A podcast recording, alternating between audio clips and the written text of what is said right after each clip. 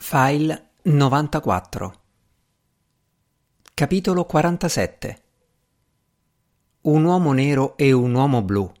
Qualcosa vorrà pur dire. Fine gennaio 1816 La carrozza di Sir Walter Paul stava percorrendo una strada solitaria dello Yorkshire.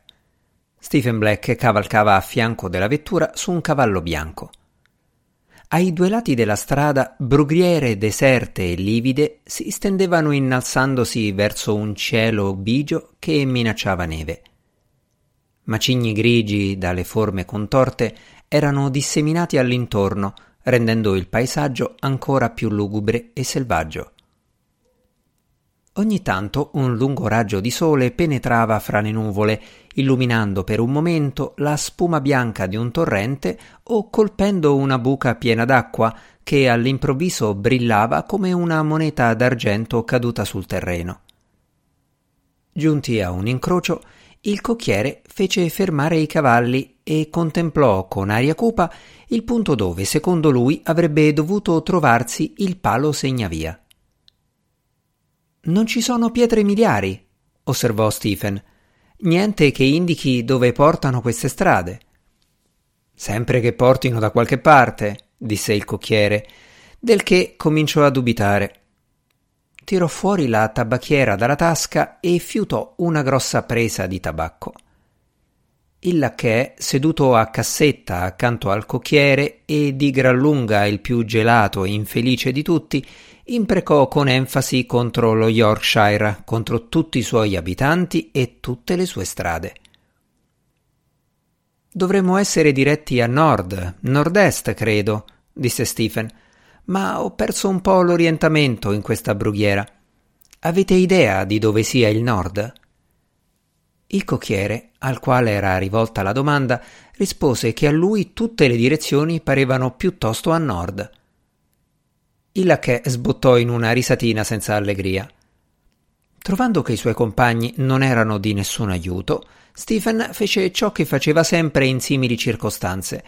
Si assunse tutta la responsabilità e disse al cocchiere di prendere una strada mentre egli ne prendeva un'altra. Se avrò successo, verrò a prendervi o manderò ad avvertirvi. Se avrete successo voi, eseguite il vostro incarico e non pensate a me. Stephen cavalcò lungo la strada, osservando dubbioso tutti i sentieri e le piste che incrociava. Una volta incontrò un altro cavaliere solitario e gli domandò la via, ma l'uomo conosceva la brughiera meno di lui e non aveva mai sentito nominare il luogo menzionato da Stephen. Giunse infine a una stradina tortuosa tra due muriccioli costruiti a secco secondo il costume di quella parte dell'Inghilterra svoltò nella stradina. Ai due lati una fila di alberi spogli seguiva il tracciato d- all'interno dei muretti. Nel momento in cui cominciarono a cadere i primi fiocchi di neve, stava attraversando un ponticello ed entrava in un villaggio di austere case di pietra e di muri diroccati. Regnava un gran silenzio. Le case erano poche e ben presto trovò quella che cercava, un palazzotto basso con un cortile pavimentato. Esaminò i tetti, le finestre antiquate, le pietre coperte di muschio con aria di profonda insoddisfazione. Ehi là! gridò. C'è nessuno? La neve cominciava a cadere più fitta e più rapida. Da qualche parte al lato della casa sbucarono correndo due servitori. Erano ben vestiti e puliti, ma le espressioni ansiose e l'aria maldestra fecero trasalire Stephen, che si rammaricò di non averli addestrati personalmente.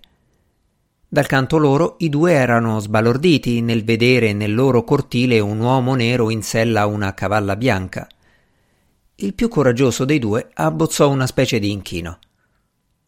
È questa Starcross Hall? domandò Stephen.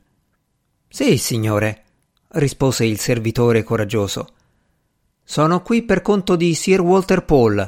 Andate a chiamare il vostro padrone. L'uomo corse via. Un momento dopo si aprì il portone e comparve una figura sottile, scura. Siete il direttore del manicomio? domandò Stephen. Siete voi John Segundus? Sì, sì. Benvenuto, benvenuto. Stephen smontò da cavallo e gettò le redini al servitore. È stato un inferno trovare questo posto. Abbiamo vagato per un'ora in quella brughiera maledetta. Potete mandare qualcuno a prendere la carrozza di Sua Signoria? All'incrocio hanno preso la strada a sinistra di questa, a due miglia da qui. Ma certamente, subito, assicurò Segundus. Mi dispiace che abbiate avuto difficoltà. La casa, come vedete, è isolatissima, ma questa è una delle ragioni per le quali è stata adattata alle esigenze di Sir Walter. Lady Paul sta bene, spero. Sua signoria è molto affaticata per il viaggio. È tutto pronto per riceverla. Voglio dire, soggiunse Segundus facendo strada, mi rendo conto che deve essere ben diversa dalla dimora a cui è abituata. In fondo a un corto corridoio di pietra si apriva una stanza che formava un piacevole contrasto con il cupo e lugubre ambiente circostante. Tutto parlava di comodità e di accoglienza. Era stata arredata con quadri e mobili graziosi, con morbidi tappeti e lampade dalla luce viva e allegra. Vi erano poggiapiedi per quando Sua Signoria si fosse sentita stanca, paraventi per proteggerla dalle correnti d'aria e libri per distrarla nel caso avesse avuto il desiderio di leggere. Non va bene? domandò Segundus ansiosamente. Capisco dalla vostra espressione che non va. Stephen aprì la bocca per dire a Segundus ciò che vedeva in realtà, ciò che Sua Signoria avrebbe visto quando fosse entrata nella stanza. Poltrone, quadri e lampade come forme spettrali e, dietro di essi, assai più concreti e solidi, i lugubri e oscuri androni e le scalinate di senza speranza. Ma non sarebbe servito a nulla tentare di spiegarglielo. Mentre le pronunciava, le parole si sarebbero trasformate sulle sue labbra in qualcosa di insensato a proposito di birra fermentata con la collera e il desiderio di vendetta. O di fanciulle che piangevano lacrime di opale e di perle al chiaro di luna e lasciavano impronte insanguinate quando la luna calava. Si limitò dunque a dire No, no, è davvero soddisfacente. Sua signoria non chiede di più. A molti la risposta sarebbe forse sembrata un tantino fredda, specialmente se si fossero dati tanto da fare quanto Segundus, ma Segundus non fece obiezioni. E così è lei la signora che il signor Norrell ha riportato in vita? Sì. L'atto eccezionale sul quale si fonda la rinascita della magia in Inghilterra? Sì. Eppure ha cercato di ucciderlo. Una cosa stranissima, davvero. Stranissima. Stephen tacque. A suo parere non erano quelli gli argomenti sui quali avrebbe dovuto riflettere il direttore di un manicomio e, se lo avesse fatto, le probabilità che arrivasse alla verità erano ben poche. Per distogliere i pensieri di Segundus da Lady Paul e dal suo presunto crimine, Stephen disse Sir Walter ha scelto personalmente questo istituto per consiglio di chi non lo so. Lo dirigete da molto tempo? Segundus si mise a ridere.